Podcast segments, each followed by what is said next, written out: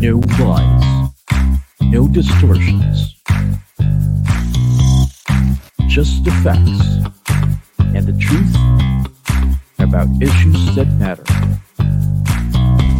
Facts First with Christian Esqueda. Good evening guys! Welcome to tonight's episode of Facts First. Ako po inyong host, Christian Esguera. Maraming salamat po sa inyong patuloy na pagtangkilik. Uh, maraming salamat po doon sa mga nakikinig sa ating podcast edition. Uh, kung ano ginagawa nyo, naglalaba, nagbabike, nagji-gym, whatever, nagluluto, nagpe-play sa background nyo itong ating uh, panayam. So, I hope uh, patuloy na nakakatulong sa inyo yung ating mga interviews na ginagawa, yung ating mga perspectives na sinusulong. And unfortunately, dito sa atang episode ngayon, hindi po good news sa pag-uusapan na naman natin. Okay? Laging bad news. Pero let's try to look for something positive that might come out of this. Okay?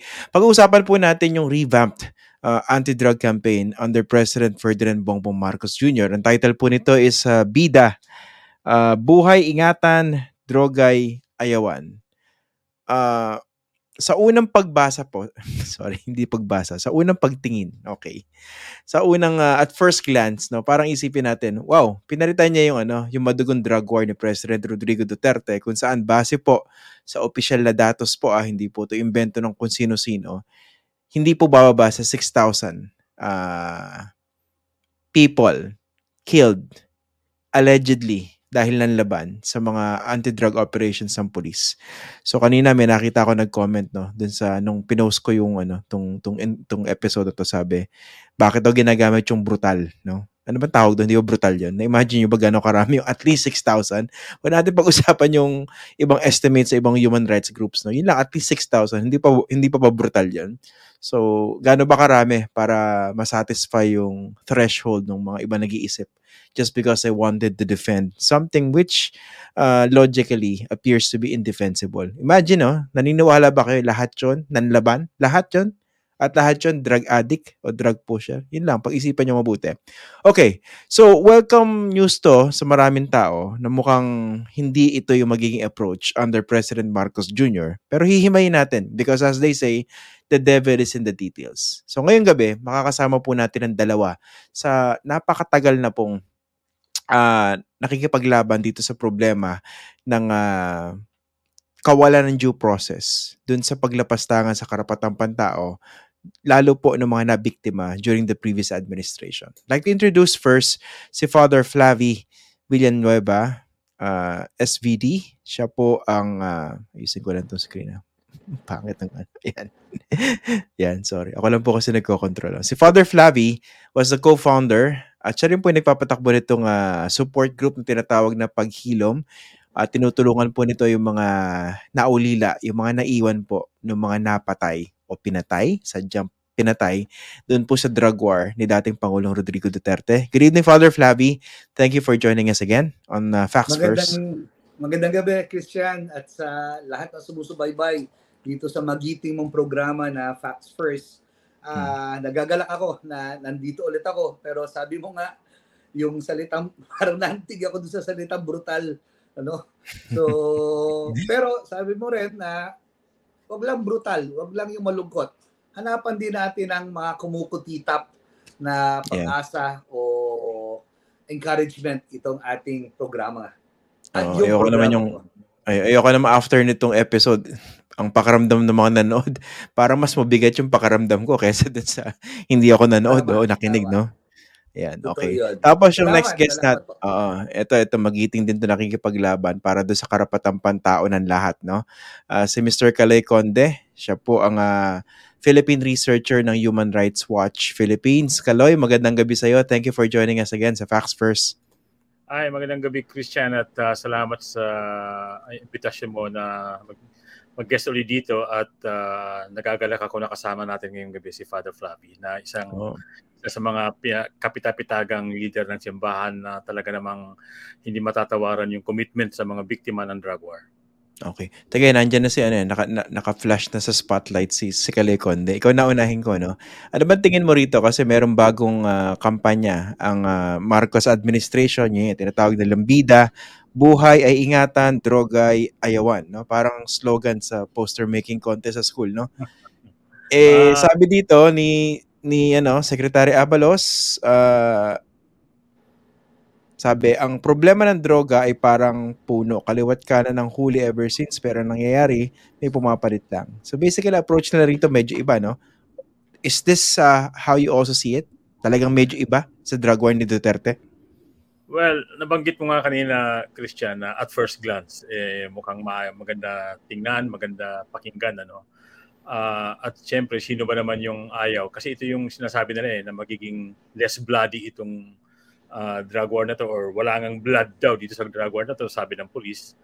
Uh, at ang focus daw nila ngayon ay demand, uh, demand reduction tsaka drug rehabilitation. No? Uh, again, sa, sa unang tingin, magaganda yung mga ganong klaseng objectives. Pero syempre nga, kailangan nating tingnan at uh, suriin kung ito ba talaga yung unang-una sakop na mandato nitong bida o di kaya ay uh, meron bang mga naka you know nakalaan na mga resources para uh, talagang gawin ito ng masigasig at uh, hindi nga uh, nambibiktima ng karapatang uh, pantao. Sa tingin ko, binasa ko yung uh, order ng na binaba ng DILG. Uh, karamihan dito sa focus na sinasabi nila ay demand reduction, meaning tuloy-tuloy pa rin yung pag-aaresto na sinabi naman ni uh, uh, MMDA, uh, DILG Secretary um, uh, Abalos na mangyayari.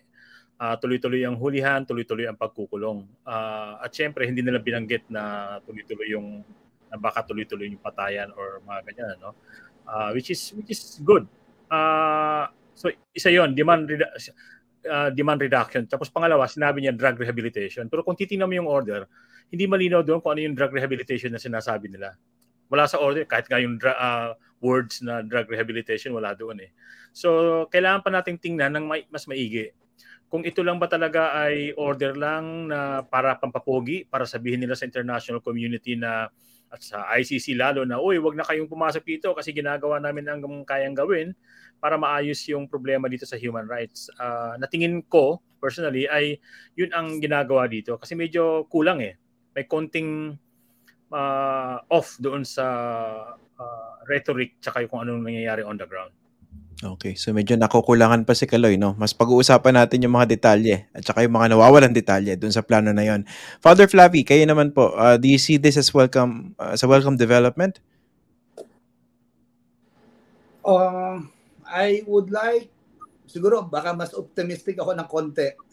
Uh, the fact na hindi na tinuloy yung patayan, bagamat andyan, eh natutuwa ako, ano? Pero, pero, hindi ako papalakpak, lalong higit hindi ako magdiriwang sapagkat kung ang parang pinalitan yung pangalan at ang hinahanap ko na minimum is yung tinatawag nating accountability.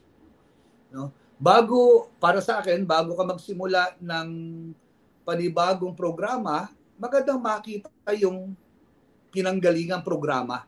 At yung pinanggalingan programa, alam natin ay madugo, alam natin na hindi makatao, alam natin na kung merong biktima, ay meron ding ng biktima. So, dito pa lang sa usaping biktima at ng biktima, doon pa lang dapat meron ng klarong programa. And that is something that I'm looking for. Ano? Uh, okay. in, meron compassionate justice from coming from the SOJ, uh, but then again, from the entirety of the uh, program on the war on drugs, sabi ka nga, na, sana hindi na war on drugs yung pangalan. Kasi gera pa rin eh. So kapag may mm. gera, may namamatay. And we don't want that. Just to mm. begin with po. Okay. Inga po, sige, maganda yung punto binanggit nyo, no? yung accountability. Kasi nga, ang daming pinatay o napatay during the previous administration. Ang tanong ko po sa inyong dalawa, no? Pwede ba mag-coexist yung pag-revamp ng anti-drug policy dahil bago na yung pamahalaan, bago na yung namumuno, pero at the same time, hindi mapapanagot yung lahat ng mga dapat mapapanagot doon sa previous uh, policy that was, of course, bloody and brutal. Yeah. Uh, Kaloy. Um, sagutin ko yan, sagutin ko yan uh, Cristiano. Actually, yung binanggit ni Father Flavi na accountability or kawalan ng accountability sa bagong, sa revamp na drug war nga, ay ito yung pinakamalaking depekto nitong bida na to at saka itong revamp uh, policy na to no? Kasi nabanggit ko na nga sa ibang mga panayam dati na hindi mo pwedeng ihiwalay yung accountability kung saan ka man pupunta ngayon in terms of uh, confronting the drug problem. Hindi mo pwedeng ihiwalay yung accountability na kailangan pa rin hanggang ngayon dahil dun sa mga libo-libo nga pinatay under Duterte. Hindi uh, tanong mo nga kanina, tanong mo mag, uh, magko-coexist ba ang accountability or at saka ang any new program to confront drugs? Of course, hindi naman yan mutually exclusive. At kailangan mag uh, kailangan mag uh, multitask ang gobyerno. Ang ang nangyayari kasi ngayon dahil dito sa bagong campaign na to, parang isinantabi nila yung nangyaring karahasan nung nakaraang anim na taon. Parang binaliwala nila yung mga uh, patayan ng mga ang pagpatay sa mga libo-libo mga Pilipino at saka yung napaka-catastrophic na human rights situation natin since then. Uh, binaliwala, put under the rug, ini-ignore. Uh, na hindi tama. Uh, hindi ka pwedeng magsabi ngayon ng bagong drug war at hindi mo pwedeng i-reset yung button kumbaga ng kampanya na to na parang walang nangyari. So, I, uh, from where we sit, uh, number one dito na kailangan gawin ng gobyerno in terms of pursuing the drug problem is accountability for past abuses ng mga nasa mm. kapulisan. Pangalawa, magdeklara si Pangulong Marcos ng categorical, open, clear order na tapos na ang drug war violence. Pero hindi nila ginagawa yun eh. Tuloy-tuloy pa rin eh. So, uh, kasi, uh, I'm sorry Father, medyo tata- um, habang ko ng konti ito ah, pero uh, just to uh, hammer the point na even as we speak now, the killings are continuing. Sabi nga ni Father Flavio kanina, mas mababa compared to 2017, 2018, during Duterte's time, pero patuloy pa rin. In fact, yung monitoring nga ng DAHAS PH, ito yung sa Third World Study Center ng University of the Philippines, mula June 30, nung naupo si Pangulong Marcos, hanggang November 22, 139 na ang na-monitor nila na patay sa mga drug-related violence or drug war killings. Ang dami hmm. nun.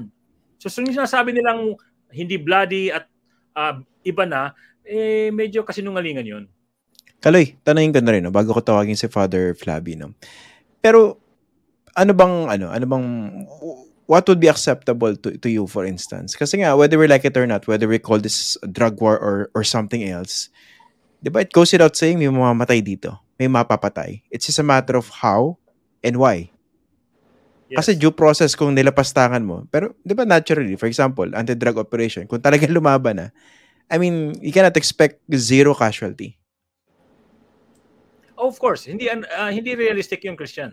Meron at meron talagang ka, uh, casualty sa ganitong klaseng uh, op- uh, campaign na ang tinatarget mo ay mga taong uh, lumalabag sa batas. Meron talaga 'yan. Kaya lang ang nangyayari kasi as shown in the past six years, kahit na yung mga hindi laban, kahit na yung mga wala namang armas, ay pinapatay. Uh, at na-dokumento namin yan na mayroong mga planting of evidence. In fact, yung kaso nga ni, nung bago lang, na-convict, uh, yung kaso ni Carly Guzman at ni Kulot. Uh, mm. It was because of planting of evidence and torture. So malinaw na mayroong mga paglabag sa due process. At yun ang, I don't think, uh, uh, kailangan pagdibatehan or I don't think dapat pagdibatehan yung idea na lahat ng ginagawa ng gobyerno uh, in pursuing its duty and responsibility to protect the public from the menace of drugs, sabihin na natin, na dapat yan ay naka, uh, nakaangkla sa due process. Hindi sila pwedeng mag-shortcut. At yun ang minimum ano natin, hinihingi sa kapulisan. Mm, yun nga po, para maintindihan din lalo ng mga nanonood sa atin. No? Kasi ang daming mga cases na ito yung mahirap tanggapin. No? During my previous interviews before do sa mga nakaupo sa Duterte administration, lagi kong tinatanong sa kanila, Did you honestly believe na lahat ng 6,000 na yun na napatay, lahat yun ng laban? Ang sagot nila, they usually dance around it and then the, the, the, the, the response was all about the presumption of regularity. Pero nakikita natin eventually na lumulutang din yung napakaraming pagkakataon na talaga hindi nanlaban, no? Kasi yun ang hirap pag binigyan mo ng ano eh, ng parang license to kill yung, yung otoridad, no? binawasan mo yung restraint, ang daling pumatay eh. Tsaka pa paano yung mga ichinucho ng mga kaaway sa barangay, di ba? Sinabi, okay. oh, addict yan, pero hindi pala, no? O kaya, merong sariling atraso, no? So, yung pinag-uusapan natin dito, kasi hindi lahat yan addict eh. Hindi lahat yan na uh, uh, poster. Yeah. And even then, kung addict yan, So, they they still should be accorded due process, no? Ah, yun ang hirap ipaliwanag ngayon sa mga tao, no? Kasi minsan na- talagang bloodthirsty. Hindi, patayin lahat yan. anyway, Father, kayo po. Ay, bago, bago ko Ah, sige, ibigay kay sige. Father, konting, konti lang about that. Kasi I think this is an opportunity for the public to finally appreciate or realize uh, or know more about the concept of harm reduction. Ito yung konsepto na may yung mga even gumagamit ng droga, may karapatan yung mga mga mga, mga yan. So kailangan mo silang uh, a harm reduction meaning i- i-minimize mo yung uh, harm sa sarili nila at harm to society. Hindi mo sila kailangan patayin. Uh, ang kailangan mo sa kanila ay gamutin, ayusin. So pwede natin pag-usapan yan uh, at some point but yeah, Father, um, Sige. go ahead. okay, Father. Salamat ano kapag nakikinig ako sa ating kaibigan na si Kaloy talagang kumaklaro at lumalalim at uh, may kasama ring gigil din ano hindi mawala. Ah, siguro dagdagan ko lang din yung mga sinabi nga na paano na ngayon ano Wha- what's the difference from now? Una-una uh, sabi ko nga parehong parehong actors hindi bala yung peliku yung pamagat no? Ah, pangalawa Well, uh, maganda yung ginagawa na nagbenos ng patay, but the culture which even escalated into an enterprise is already coexisting with us. Anong gagawin ng mga killers na pumatay ng anim na taon? Saan sila kukuha ng hanap buhay ngayon? So, it's they're there. Kaya nga sabi natin, uh, kanina na-mention natin, tumataas ang killings in other provinces because they're deployed where the money or where they can find means to be hired and then eventually be paid. Another Mhm. thing about this is that uh, maganda na sabi nila ay drug rehabilitation and uh, uh, demand reduction ang, ang, ang plano. But the question still is, uh, dito sa nagdaang anim na taon, was there any clear and uh, clear clear success rate ng drug rehabilitation? As a Mm. former drug addict, on a minimum, I can say myself, I can say that I am rehabilitated kapag may ganap akong trabaho at hindi lang hindi na ako nagdodroga on a minimum, I should be able to sustain my own home, my own house, and I am a more dignified and contributing person to society. That would be on a minimum would be the success rate of drug rehabilitation. Mm. Is, the, is that existing now? That's left to be seen. Another point would be uh, nung Sunday, hindi wala akong natanggap na misa, so sumimba lang ako.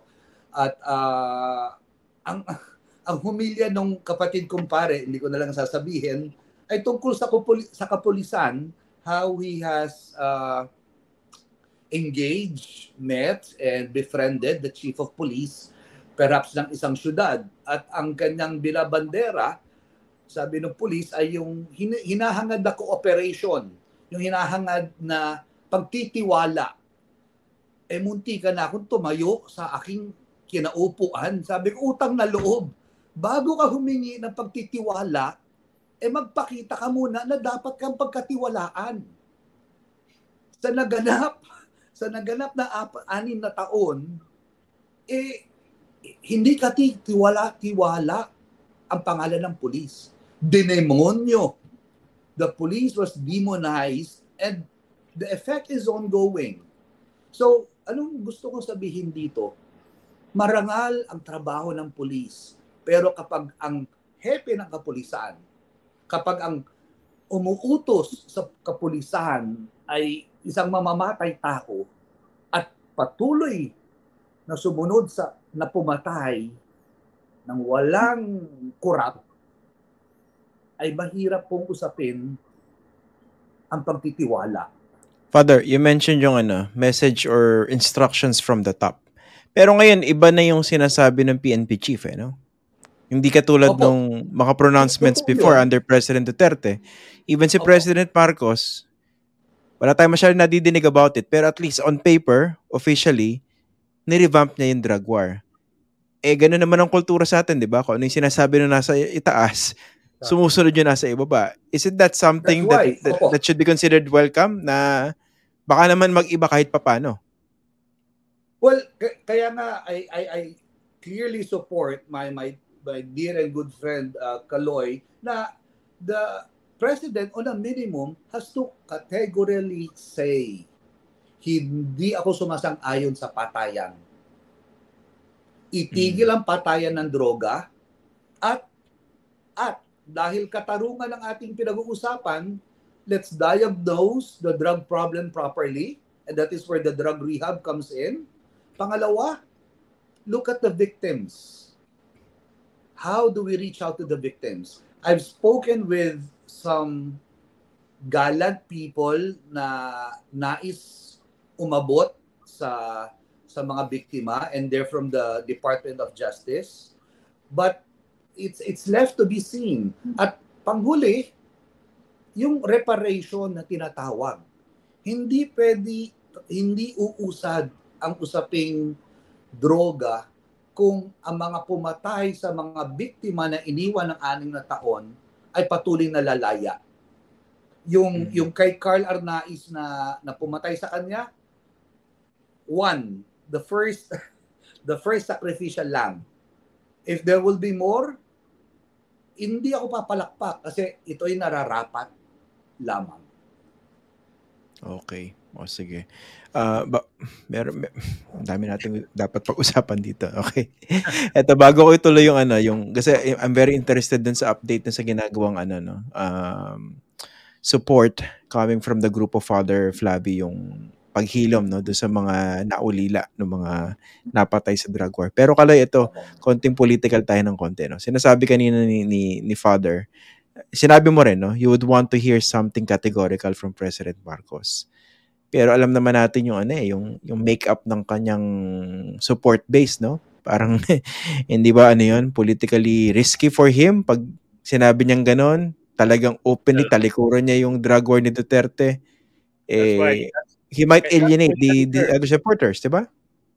that's why that's why that's that's something that we demand of a leader na somebody who can uh, you know who can state these things uh, clearly and uh, with political will um, now to be fair to the president and this administration uh, may nakikita naman tayong pagbabago in terms of sabihin na natin in fact yung engagement nila with the international community with the diplomatic missions with ambassadors uh, with the EU uh, and with all the others and making promises and commitments about improving the situation on the ground.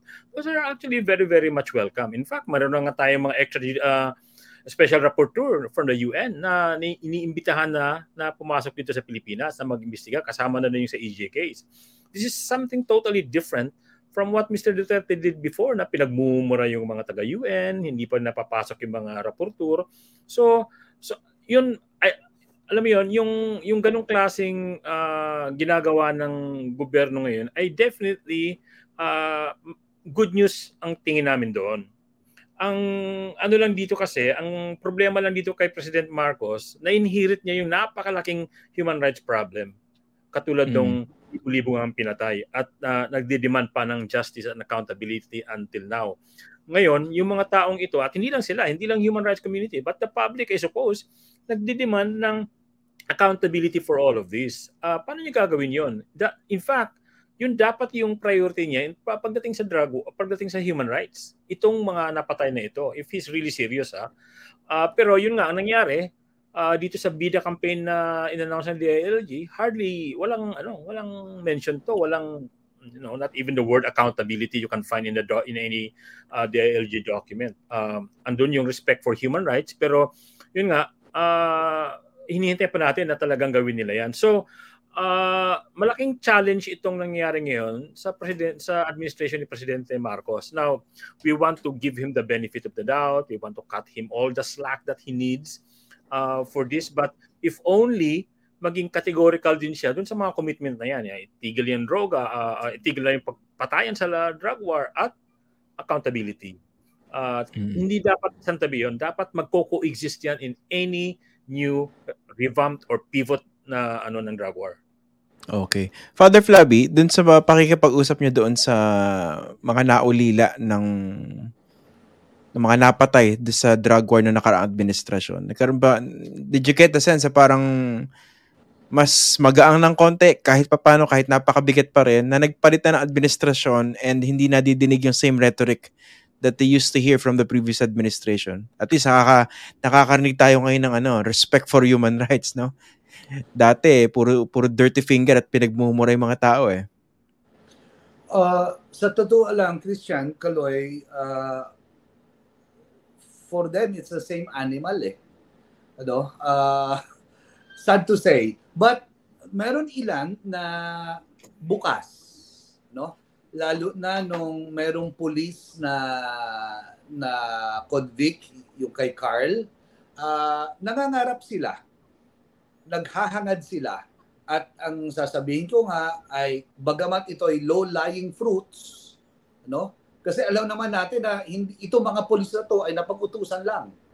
Klarong-klaro ang sabi ni Mr. Duterte, pumatay kayo, pumatay kayo, pumatay kayo, sagot ko kayo. At yun yung uh, yun din yung hinahabol ng ICC ano if this government will will will begin with convicting those who are the, the those who, who who pulled the trigger and leave the ICC in uh, running after the real culprits or the architect of the killings, so be it. Unti-unti, hindi naman ito magaganap siguro ng isang buo. Pero tama yung sinasabi ni muli ng ating kaibigan ni si Kaloy na let it be said, let it be spoken. And we will, we will, uh, we will appreciate it. The Human Rights Watch will appreciate it. And this will be also a test of his leadership and even to say the compassionate justice that he has been bannering. Now, going back to our paghilom, uh, they've been trying to move on, bagamat medyo uh, masakit dahil galing sa huling eleksyon ay ang pinangarap nila ay manalo si uh, si Ma'am Lenny, uh, hindi nangyari yon but they also have to move on and uh, ang minsan ito sa batch 16 ano ito yung karanasan ko when we opened batch 16 for the first time face to face kasi kahit ng pandemic nakatapos tayo ng tatlong batch via Father, Zoom. ano, ano ba ibig sabihin ng batch? Tsaka ilan ba yan? Sorry. Tsaka gaano ba Ah, kahaba? Oo, yung program paghilom ay divided into seven seven phases but the core of which is to provide psychospiritual interventions in order for them to be able to hold on or to cope with their trauma and their grief. So, ginawa natin to 12 sessions per batch. So, nung, nung nag-pandemic, nakatatlong batch tayo at ngayon lang tayo nag face-to-face. At ngayong face-to-face na merong mga 2016, merong mga victims from the past administration, pero meron ding sa bagong administrasyon na yun ang ikibina, uh, uh, uh, ikinaiyamot at hindi na alis sa isip ng mga dating biktima, eh tuloy rin pala ang patayan. Wala rin pala pinagbago. Diba? Yun ang hindi maalis-alis at patuloy na mananatili sa kanilang isipan. Kaya mahalaga na galing sa taas muli o manggaling sa taas this time, hindi yung pumatay kayo. Kasi I would like to believe, may nagsabi sa akin when he was trying to choose uh, some chief of police, he himself said, ayoko ng patayan, mga kababayan natin yan. But Mm. that has to be heard and more importantly, that has to be seen. Mm-mm. Yun nga. Again, uh, sa mga nakikinig, baka sabihin naman, napaka-naive ng discussion ito. Pwede ba namang walang mamatay sa sa operasyon nag, laban sa illegal na droga? Pinag-uusapan po rito yung walang habas sa pagpatay, yung tipong trigger happy. Nakita mo, nako, mukhang addict to. Okay, nakaaway to ng kapitbahay ko, patayin ko na to. Okay, yung mga na, yung unfortunately, who, people who were in the wrong place at the wrong time, di ba? May mga ganyang cases. Nakita nila, nagkaroon ng operation, tapos testigo sila, hindi nila sinasadya, sila mismo pinatay, di ba? Yung mga ganun pagkakataon eh, no? Uh, okay, bago, Christian, bago ko, ma- ma- ah, Father, sige, Father, yeah. go. dagdagan ko yung sinabi mo, no? Because from the 283 that we have, itataya ko yung pagkapari ko kahit yung buhay ko sa kwento na dinig ko sa kanila. Wala ni isa ng laban. Wala ni isa ng laban do sa dalawang daan at walumput tatlo na miyembro ng program paghilom. Nagka-tricycle. Yes. Doon ba sa mga cases na yon, meron ba na isang pangkaso? May nag-progress ba sa korte? Meron pong meron pong ilan na nasa korte kasi ah, dito po sa atin ah, bagamat ah, we provide a holistic care from food and hygiene to their psychological needs to the legal documentation patungo sa scholarships tsaka livelihood. At ngayon ay humuhukay tayo ng ng patay. Sabi ko Meron pala, akala ko ang pare naglilibing lang, yung pala humuhukay din kasama ang job description upang ang mga kalansay ay makapagpahayag kung paano sila pinatay ay ah, kasama po doon ano na wa- walang nagpapahayag sila na pinatay sila ano na walang kalaban-laban at ah, yung mga kaso ay hindi ko, pasensya na, yung, yung iba magre-react dito, hindi ko gaanong ina-encourage kasi nung panahong yon ay kapag naghabla ng kaso, automatic hinahabol eh. At kapag hinabol yon responsibilidad ko na ilubog, i-secure, Ah, hinaharas yung mga nag... ano, hinaharas. Al- alam ng ating kaibigan na si Kaloy kung paano at ilan o sino yung ating mga ah, tinatago dahil may mga kaso. So it's a separate uh, program that we have, but we do have people who have active cases now, which I'm appealing. I, I'm challenging our this new administration look sincerely, squarely, justly into these cases. If you claim to be really saying that it's a different animal and we're more sincere than the previous administration. Okay. Kaloy, ay, sige, Kaloy, ba- bago mo sabihin yung sasabihin mo, i, i, i- ko na rin tong tanong na to. Kasi alam ko during the previous administration, kayo at iba pa mga grupo, talagang you were largely ignored, no? mhm. there was very limited if not non-existent engagement with the government. Ngayon ba medyo may pagbabago ba? Mas open ba sila makinig doon sa mga datos nyo, sa mga ginagawa nyong work sa grassroots? Well, uh, I would say yes. Uh, meron naman. I mean, engagement, for instance, sa gobyerno sa iba't ibang uh, you know venues. For instance, uh, uh, dyan sa umiiral ngayon na UN Joint Program uh, on on human rights. Uh, merong engagement, uh, mas kumbaga mas uh, optimistic ngayon yung mga uh, NGOs na makirap uh, na humarap sa gobyerno. And in fact, uh, uh, whether you agree with Secretary Rimulya, for instance, and about all the rhetoric and about all the bombastic statements sometimes, uh, as we've seen in uh, in the last uh, few months, uh, pagdating sa UN at pagdating sa iba uh, ibang venue, eh talaga namang uh, nag-engage naman siya. And, and, and, you know, and that is good. At sabi ko nga, uh, they're now inviting uh, UN rapporteurs. Uh, and in fact, uh, meron din ng mga technical working groups na ginagawa ang uh, may mga ibang sangay ng gobyerno on how to uh, on, on studying even more uh, new ways to uh, uh, combat uh, uh, drug problem. Now, ang gusto ko sanang sabihin, Christian, uh, mas uh, na mas ting- tingin ko uh, will encompass a lot of the issues that we faced uh, kay Duterte at hanggang ngayon is yung ideology ng uh, punitive approach to drug to the drug problem.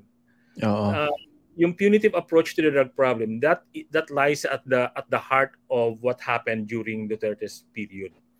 Mhm. Unfortunately, yung punitive approach na yan hindi nawawala. Andiyan pa rin even with this pro- even with this BIDA program. Punitive pa rin yung uh, ano nila uh, approach nila. Now, we can say na unlike Duterte's time na yung punitive na sinasabi nga quote unquote eh, involves killing people, at least ito dito sa kay Pangulong Marcos, there's a recognition uh, uh, of of uh, observing due process and human rights. And even that is is welcome kasi nung panahon ni Duterte hindi mo halos marinig yung mga yan.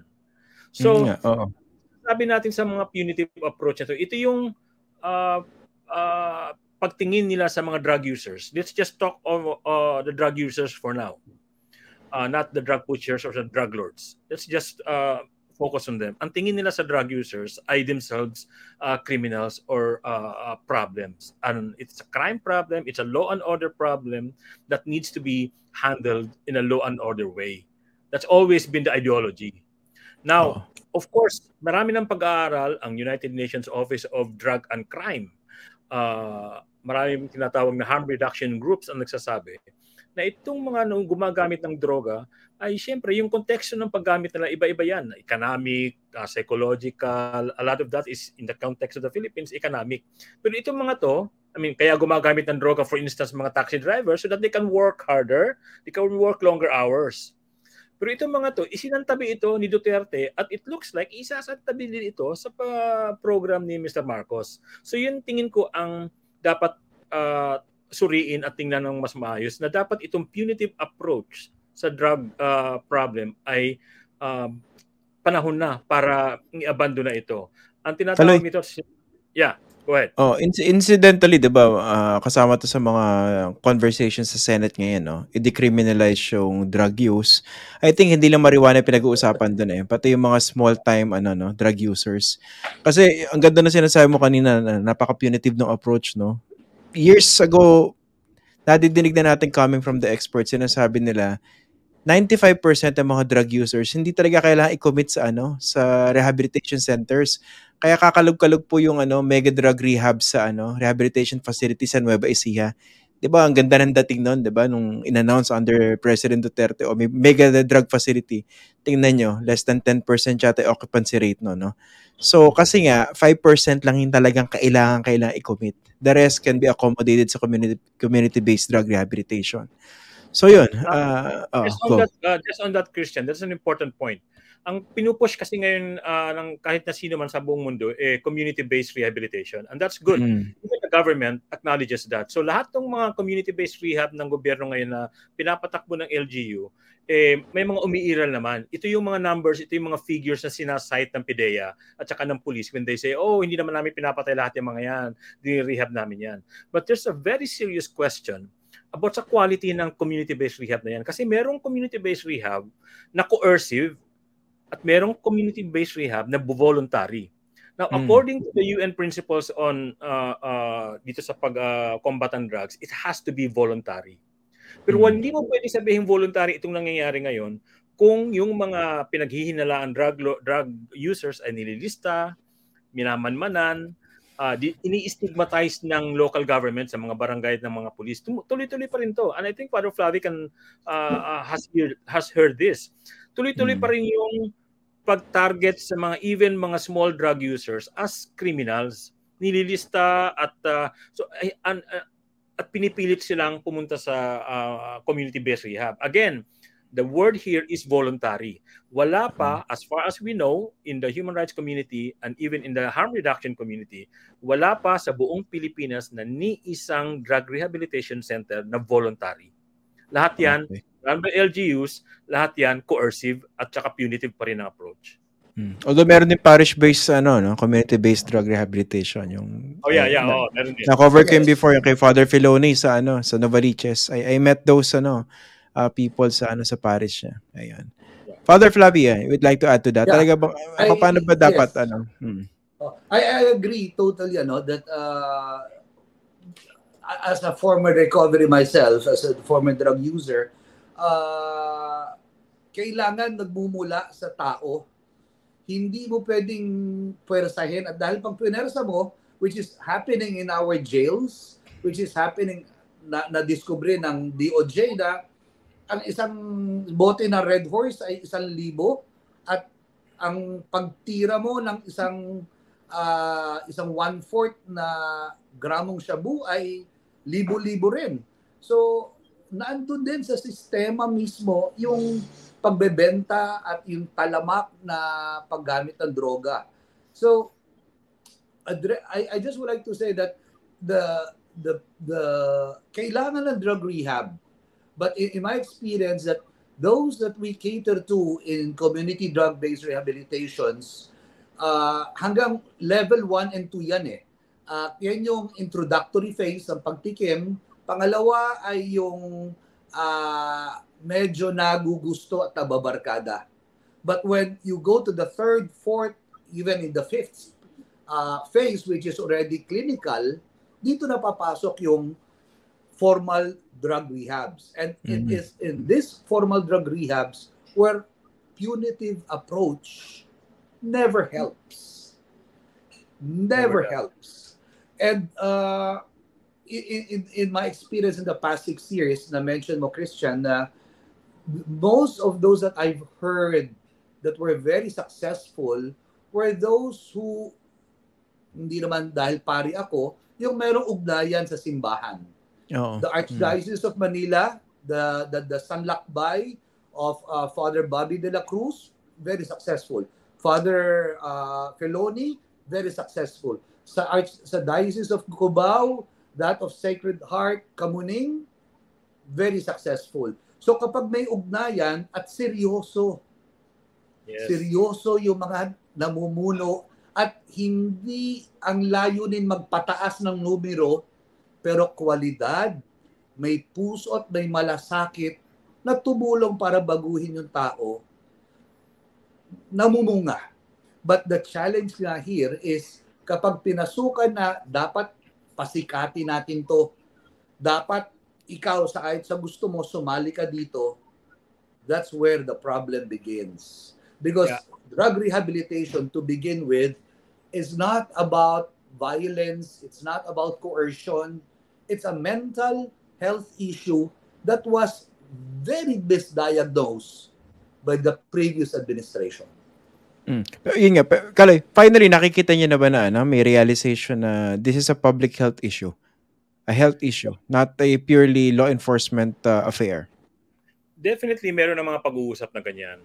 Uh, among the, you know, among sa, sa ground, uh, you know, with the with government agencies like the DOH uh, and, and you know international actors like the UN and civil society definitely meron ng ganang ganyang uh, uh, pagtingin. Kaya lang syempre all of this emanate from uh, public uh, the government's uh, policy. Hindi ito ano kumbaga uh, if the if the president says tuloy ang patayin sa drug war all of this will uh, will be nothing. Now if the president doesn't doesn't uh, declare the drug the drug war to end uh, you know the drug war as we know it uh, to end uh, problema din yun. So it's it's really something that uh, uh, you know a lot of people in not just in the human rights community not just in the uh, civil society sector but also in government they, that they recognize as something that should be that should be done itong uh, ibang pagtingin sa uh, sa problema sa droga. Ang question lang dito is how serious is the government in really taking this on? And somehow, are you seeing ba na ano? Uh, do you sense uh, seriousness dito? Uh, yun nga, dun sa in, in-launch nila na Bida campaign, no? Kasi at least nung panahon ni President Duterte, ginawa niya front and center eh, centerpiece ano niya program eh, no? For better or for worse, I think for worse, no? dito they, they get a sense na mas seryoso for the right reasons. Uh, let me let me start. I think yeah. mahirap kasing i-dismiss altogether yung campaign or yung objective ng gobyerno na to. Uh, although ako medyo may pagka-skeptical ako sa mga claims at saka rhetoric minsan. Um, you know, we always strive to give the benefit of of the doubt naman. Uh, But um, ang maganda dito, they have uh, by announcing this new campaign, this BIDA, they have publicly committed to doing something different. Uh, mm. They have publicly said that it's not going to be business as usual, even though it's not as explicit or categorical as we hope. And ang ano dyan, sisingilin at sisingilin ang gobyernong ito, uh, hindi lang ng mga human rights group, but ng publiko at ng international community uh, the sincerity here is uh, will be shown if they're really uh, uh, intent on, for instance, cooperating with the ICC, if they're really intent on uh, if they prioritize accountability for uh, the uh, for the drug war violence and the injustice that has happened in the past six years. So susukatin at susukatin sila. So uh, let's let's uh, for instance you know agree na hanggang dito na lang yung kaya ng gobyernong ito na itong bida campaign. Okay fine. I think it will have a lot of support. But again uh, a lot of this remains to be seen. A lot of this remains to be uh, evaluated. You know, that's that's the that's the important thing. But by the way, is, uh, speaking of evaluation, itong mga community-based drug rehab na to, walang oversight na nangyayari. I'm talking about the LGU run. Walang oversight. So that's important. From the LG? Usually, ang nagpapatakbo niya yung LGU mismo, di ba? Yung mga kadaw. LGU in, uh, with DOH and all of that. Pero walang oversight na nangyayari. So, Okay. uh, kailangan gawin yan. Mm. Father, pag-usapan natin yung ano, yung naging epekto nito. I, I don't want to romanticize the issue pero I don't know how how else to put this, no. Pag kasi yung kultura ng impunity nandun, yung culture of violence nandun, kumbaga yung kaluluwa ng bansa talagang apektado, no? Let's talk about institutions, for example. Ang Philippine National Police, to be fair, we know for a fact that over the years, they've been trying to better themselves to to improve 'di ba? Meron sila mga values formation. Tagal ko nang Yeah. na- na-encounter yan sa kanila. Pero kung biglang pumasok yung uh, yung jolt, let's say coming from the Duterte administration, 'di ba? Mga pronouncements na okay, ang patayin niya, 'di ba? Although eventually medyo kumambyo siya ron, 'di ba? Sinabi niya, "Pa- patayin niyo eh, if your life is in danger. Pero even then, kumbaga yung yung blanket messaging nandun eh, no? How, how do we recover from this? Kung ganito yung uh, resulting culture after six years. Naku, ang hirap naman nung tanong mo sa akin, Christian. Paano aayusin yung isang institusyon na anim na taong ginamit, dinemonyo, pinagsamantalahan? Ah, siguro, ah, well, just to try to respond to that, naniniwala ako na merong pa ring ilan, o sabihin na natin madami sa ating mga Marami, oh. Marami, oh. na oo, madami. Madami ako sinasaluduhan lalo na ngayon ano na gusto magbago. Pangalawa, bukas sa pagbabago. Pangatlo ay ito yung sinasabi na madami na rin akong nadinig na Father, napag-utusan kami. Kung hindi, ako yung isusunod. Ako yung susunod na papatayin. Ako yung sunod na sisibakin. At ano naman po ang pakakain ko sa aking pamilya. I've heard of police na pinatay dahil hindi sumunod. Nahulog sa hagdan o pinatay kasama ng tatlong gulang niyang anak dahil hindi siya sumunod. But given that and looking at our the the the the, the campaign of the current PNP chief and uh, his council ay siguro simulan natin na tao tayo, kapwa natin to, maka-Diyos ang, ang mga kapulisan natin. So wag natin ilayo yung yung yung salitang Diyos sa bokabularyo ng ating paglilingkod. Kaya nga lingkod eh. Dahil yung lingkod ay nag sasalamin na ang batayan ng paglilingkod ay yung Diyos na naglingkod. So, hindi pwedeng suwayon. Gaya din ng yung usaping eleksyon ay hindi pwedeng hiwalay sa debosyon. Mm. Magkasama yung dalawa. Yung pang-araw-araw na ginagawa ko, lalo na kung ako'y pulis, o na minimum, hindi dapat ako katakutan ng tao. Dapat libreng lumapit sa akin ang mga tao. Lalong higit kung ako'y pulis. So naniniwala po ako na meron mga pulis na nagdanais ayusin. At dahil doon ay tulungan din natin. Ah, meron ilan na lumalapit na nangungumpisal. Father, ah, napag-utusan lang ako, ginawa ko lang to. Ah, how I wish, pwede ko sabihin dito. Pero meron. Wag, bawal, father, bawal. Meron, meron nabubuksan. At sabi ko ay may, may kapatawaran, may, may pagbabago. gaya ng ating mga biktima na kung dati doon sa una kong encounter sa kanila, pag tinanong po natin, anong nais mo ngayon? Gusto kong patayin yung pumatay. Utang na loob, sabi ko, parang, parang pag pinatay mo yan at pinatay mo yung pumatay sa iyong asawa, it will be a cycle of violence that will never end. So, kaya nga ang alay po natin dito sa mga biktima, ganun din sa mga pumatay, policeman o civilian na ginamit at diniktahan ng mga makapangyarihan, unang-una na si Mr. Duterte, ay paghilom. Paghilom. Kasi kung merong pinatay, merong pumatay. At Mm. dahil merong pumatay, meron nagpapatay. Okay. Kaya hindi ko ahal, hindi ko po aalisin doon yung kinakailangan ng ating mahal at sugatang bayan ng paghilom. Okay. Um, bago ba- bago ko ibigay yung ano yung ano sa no for your as a final point sagutin ko lang tong isa. Ah, nagigil ba? Hindi hindi naman ano for perspective lang nawala nako swerte mo ay ito nakita ko yari ka. si father naman kung magsalita parang ang linis nila. Yan ang problema Ay, sa ating Father ako muna sasagot dito. ah. Ang- Yan ang problema kasi dito sa ating diskurso, no? Lagi yung binabato yung hypocrisy card na wala namang rela- relasyon dito. Ano bang ibig sabihin ng sinasabi mo rito? Anong meron ba nagmamalinis dito? Pinag-uusapan natin dito napakalaking issue. Napaka-importante. Yung mga ganyan ano yan, no? Ano ba tawag diyan? Yung walang kwentang hirit. Oh, Pagsikitur, sabi nga nila. Non-sequitur. Ayoko ng paspel, mas mahirap eh. Okay. Sige. Huwag ganun. Pag-aralan nyo naman yung pinag-uusapan, hindi yung bigla kayong babato ng hypocrisy card.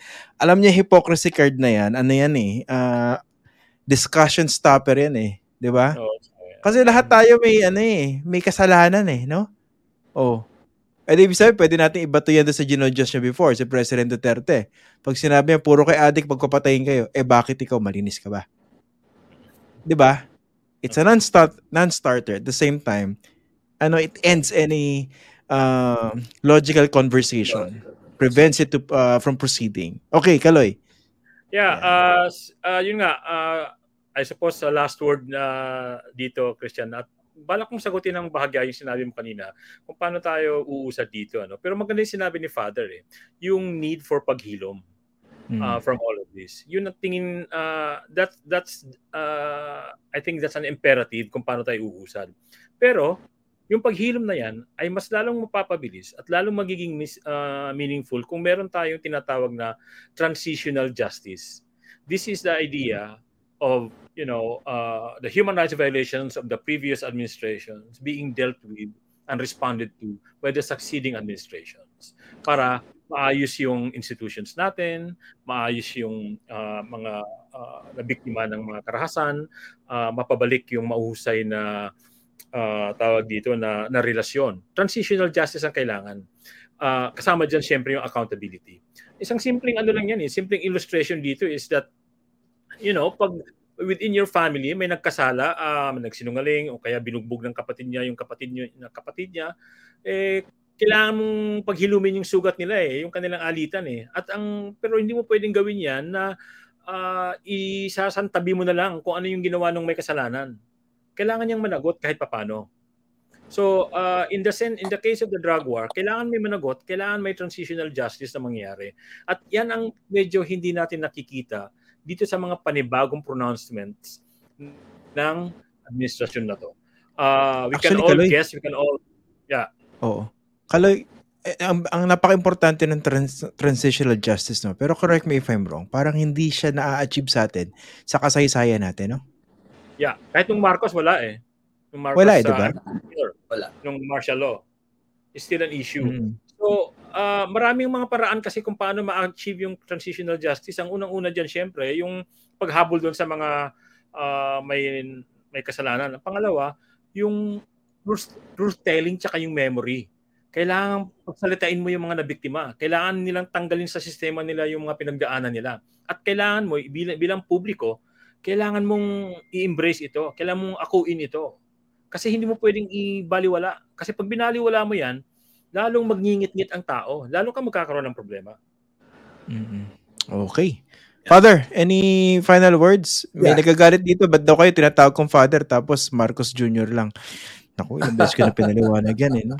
Hindi po kabastos. Hindi gawin na. Mahal na Pangulong Ferdinand Bongbong Marcos Jr. Yeah. Okay na ba yon? Happy na, happy na ba yung nag-comment? Mahal na Pangulo. Stylebook po yun. Sana magreklamo ka rin pag tinatawag ko lang Lenny si Lenny eh. Okay, si Noy Noy Noy Noy lang. Hindi naman siya nagre-reklamo. Ibig sabihin, Yeah. politicize lang talaga yan eh. Salamat sa patuloy mong paninindigan, kapatid. Ano? Ah, Flavi, anong comment mo, Opo. Flavi? salamat sa pagtawag sa pangalan ko. Alam mo, oh, titulo lang yun eh, di ba? Ah, Ah, ano eh, ah, tama yung sabi mo, no? Madami sa atin na nagbubulag-bulagan ah, kapag iba yung nadinig sa kanyang pananaw, eh, kalaban na. No? Ako ay patuloy na nagbubukas sa mga institusyon sa gobyerno na nais na tumulong. Sabi ko nga, nung una, galit na galit ako at Marcos na naman. Pero bakit tayo magiging sarado sa pakikipag-usap? Lalong higit kung merong magandang idudulot, iaambag, at mapapakinabangan ng mga biniktima. O sabi ko, so dun sa transitional justice, I would like to believe on that uh, humanitarian accountability response. That is what I will ask as a minimum. Lagi, gawin mong harm, memorandum. Para klaro na sa papel. Humanitarian Accountability Response Memorandum. I'm open to dialogue with anyone so long as it is clear, so long as the the those who will be coming out will remain safe kasi ang pakay ko naman dito, sabi ko, ako lang kalabitin nyo. Huwag nyo lang sasaktan yung madami ng pinagdanan at namatayan. So, mm-mm. pangalawa at panghuli ay yung salitang compassionate justice natutuwa ako ay pinakikinggan ng mga ah, kaibigan natin sa DOJ. And uh, it might be the beginning, but ituloy natin. Hamon ko po, pakiusap ko, panalangin ko, ituloy ng gobyernong ito at ah, para hindi lang maging band-aid at hindi lalong higit, hindi maging poster lang po ang inyong kinakampanya. We will be open to help. We have 283 and there are so many more victims na hindi pa po naabot. Kailangan po nila ng tulong natin lahat. Okay. Mula po sa lahat. Father Flavi. O Flavi na lang. Ayaw, ayaw may titulo eh, no? Salamat. At saka, Kaloy. Kailangan daw ganun eh, no? Maraming salamat po sa inyo, no? For joining us tonight. Okay rin ba man, mga po? Okay lang? Baka ayoko ma-offend yung isang nanonood eh.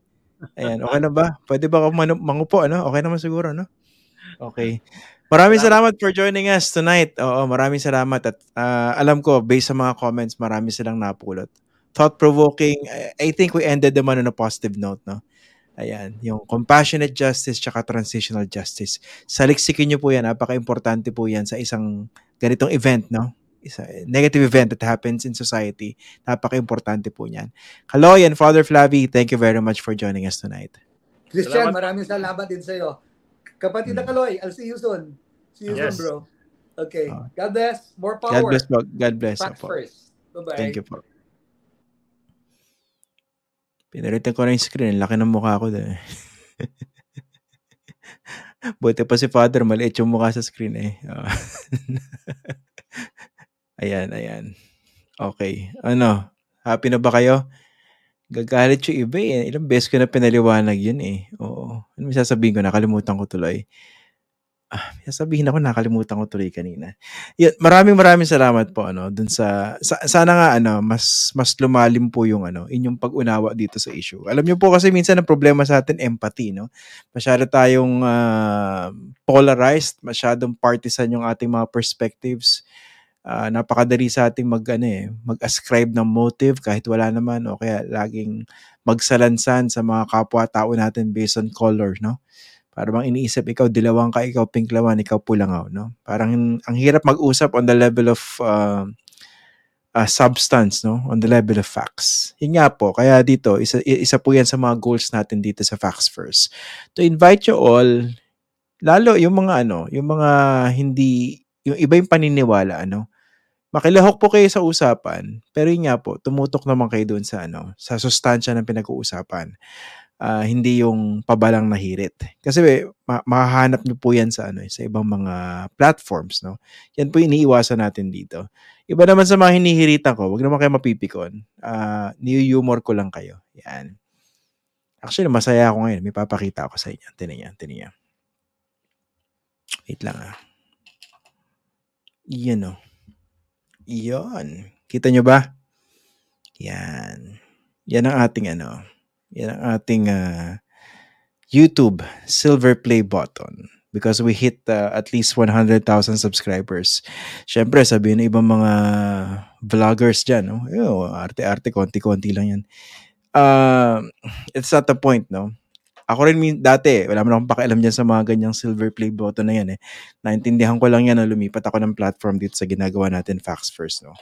Kaya ako siya, ano, kaya ako siya, nakuha ko to, I think, uh, before I left for Canada. Pero, nagmamadali ako nun eh, because I was preparing for my lecture dun sa Canada. So, ginawa ko.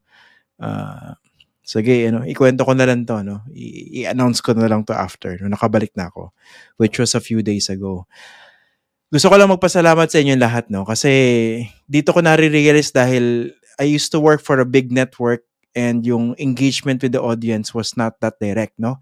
Talagang hindi ins- hindi instantaneous. Dito instantaneous eh. Nakikita ko yung mga yung mga comments nyo, nakakausap ko kayo directly.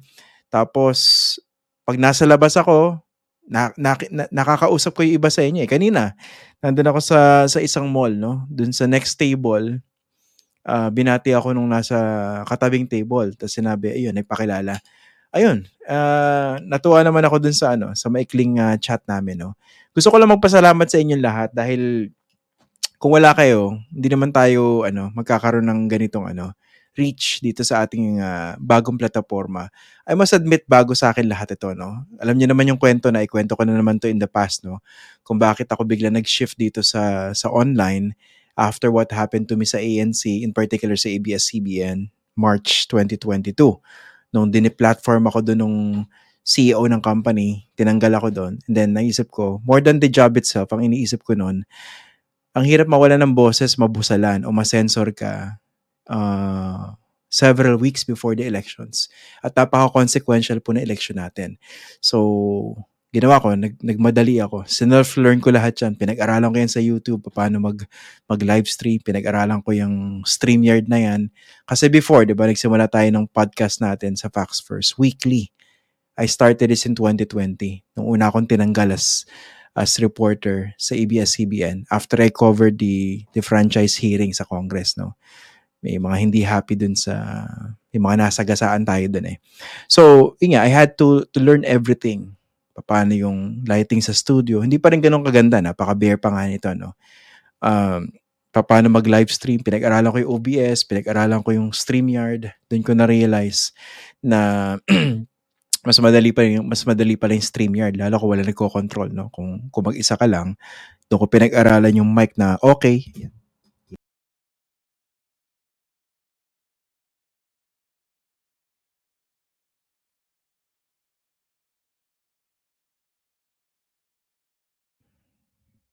Hello.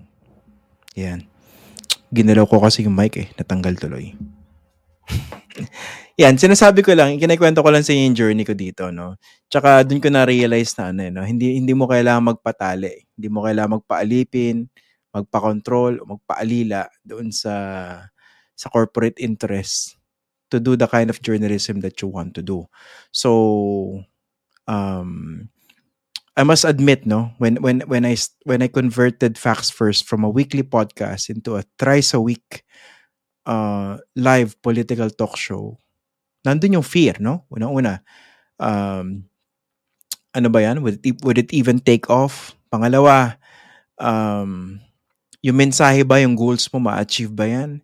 Kaya nga nag-shift ako into Filipino, to, to, to Filipino conversational. Although hindi pa rin ganun ka kaswabe, no?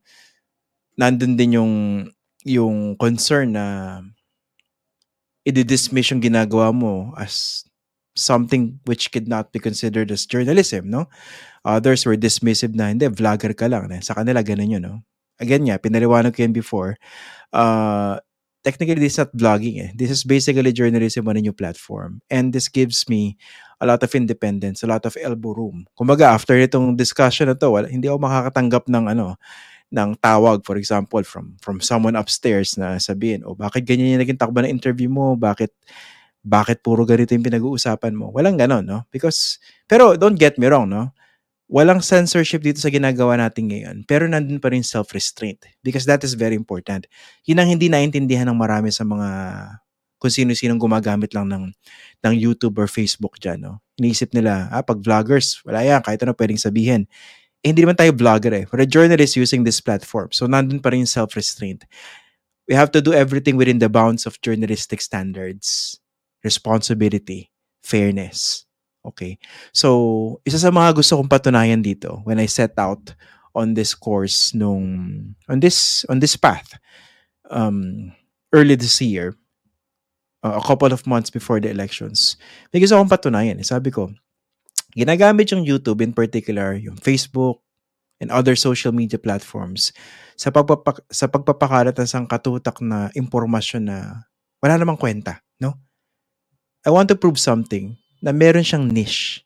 Merong isang niche in this vast platform where you can invite people like you, mga nanonood ngayon, to actually uh, be part of meaningful conversations.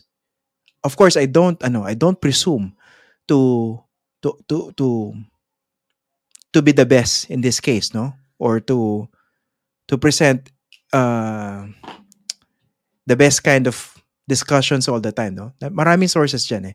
Pero gusto ko sa gusto gusto ko pong i-test yung ano yung platform eh. Sabi ko gagamitin ko to hindi para tulad ng ibang ginagawang journalist, diba? Doon nga ako nahihinayang eh. Yung ibang mga journalist, ang lawak ng clout, ang daming followers, pero yung YouTube channels nila, hindi naman ginagamit to, let's say, address the problem of disinformation o to tackle more important things in society, ang ginagawa, di ba, yung sumusugod ng bahay ng celebrity, tapos pinagkakakitaan lang yung channel in short, no?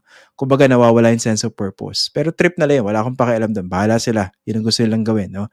Sa akin lang, nangihinayang lang ako.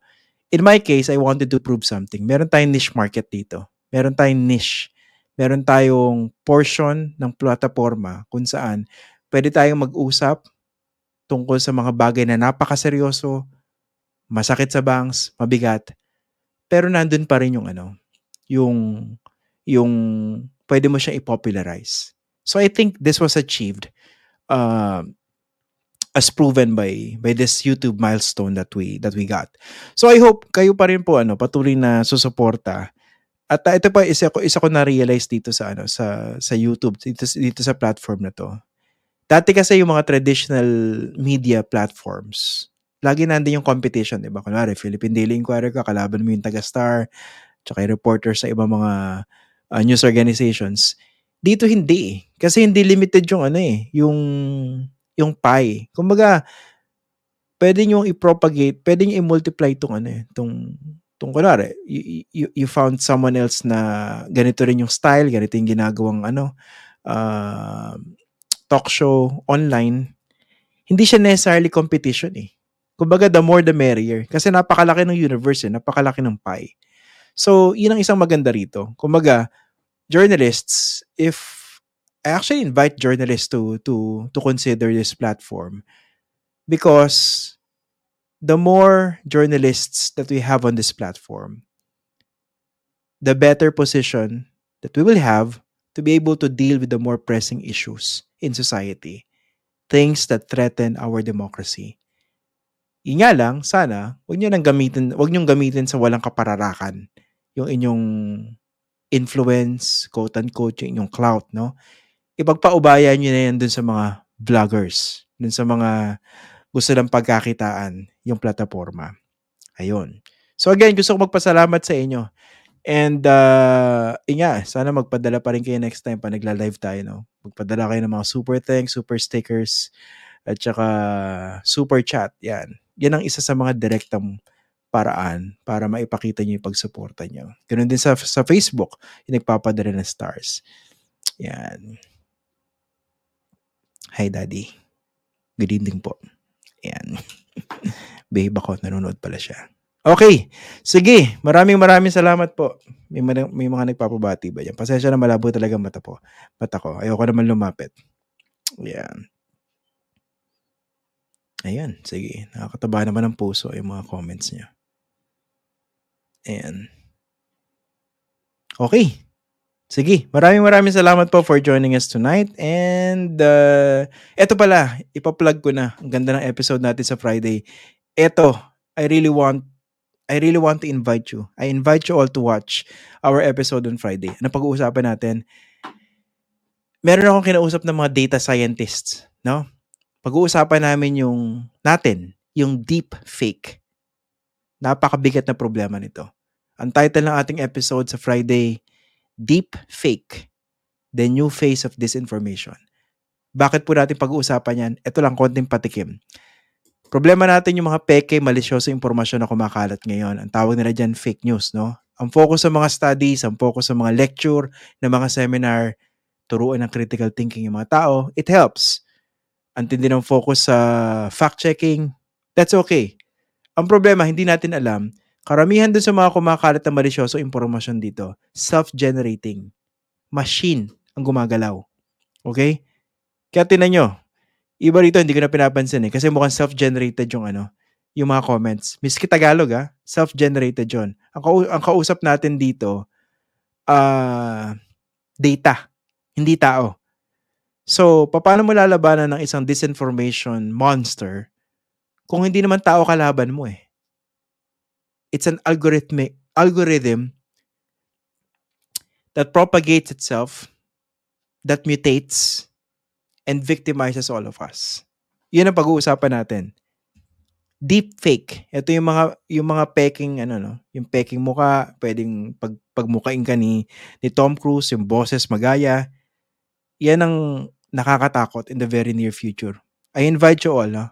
Tapos sa Friday din makakausap natin yung ano, yung kapatid ni ni Percy Lapid, yun ang second topic natin. Dahil matutuwa rito yung mga fans sa Percy Lapid, Lapid uh, i-resume yung program ni, ni Ka Percy at ang bagong host, si Mr. Roy Mabasa. Yon. Abangan nyo sa Friday. Okay, mawawala. Maraming maraming salamat po for joining us tonight on Facts First. Again, see you on Friday.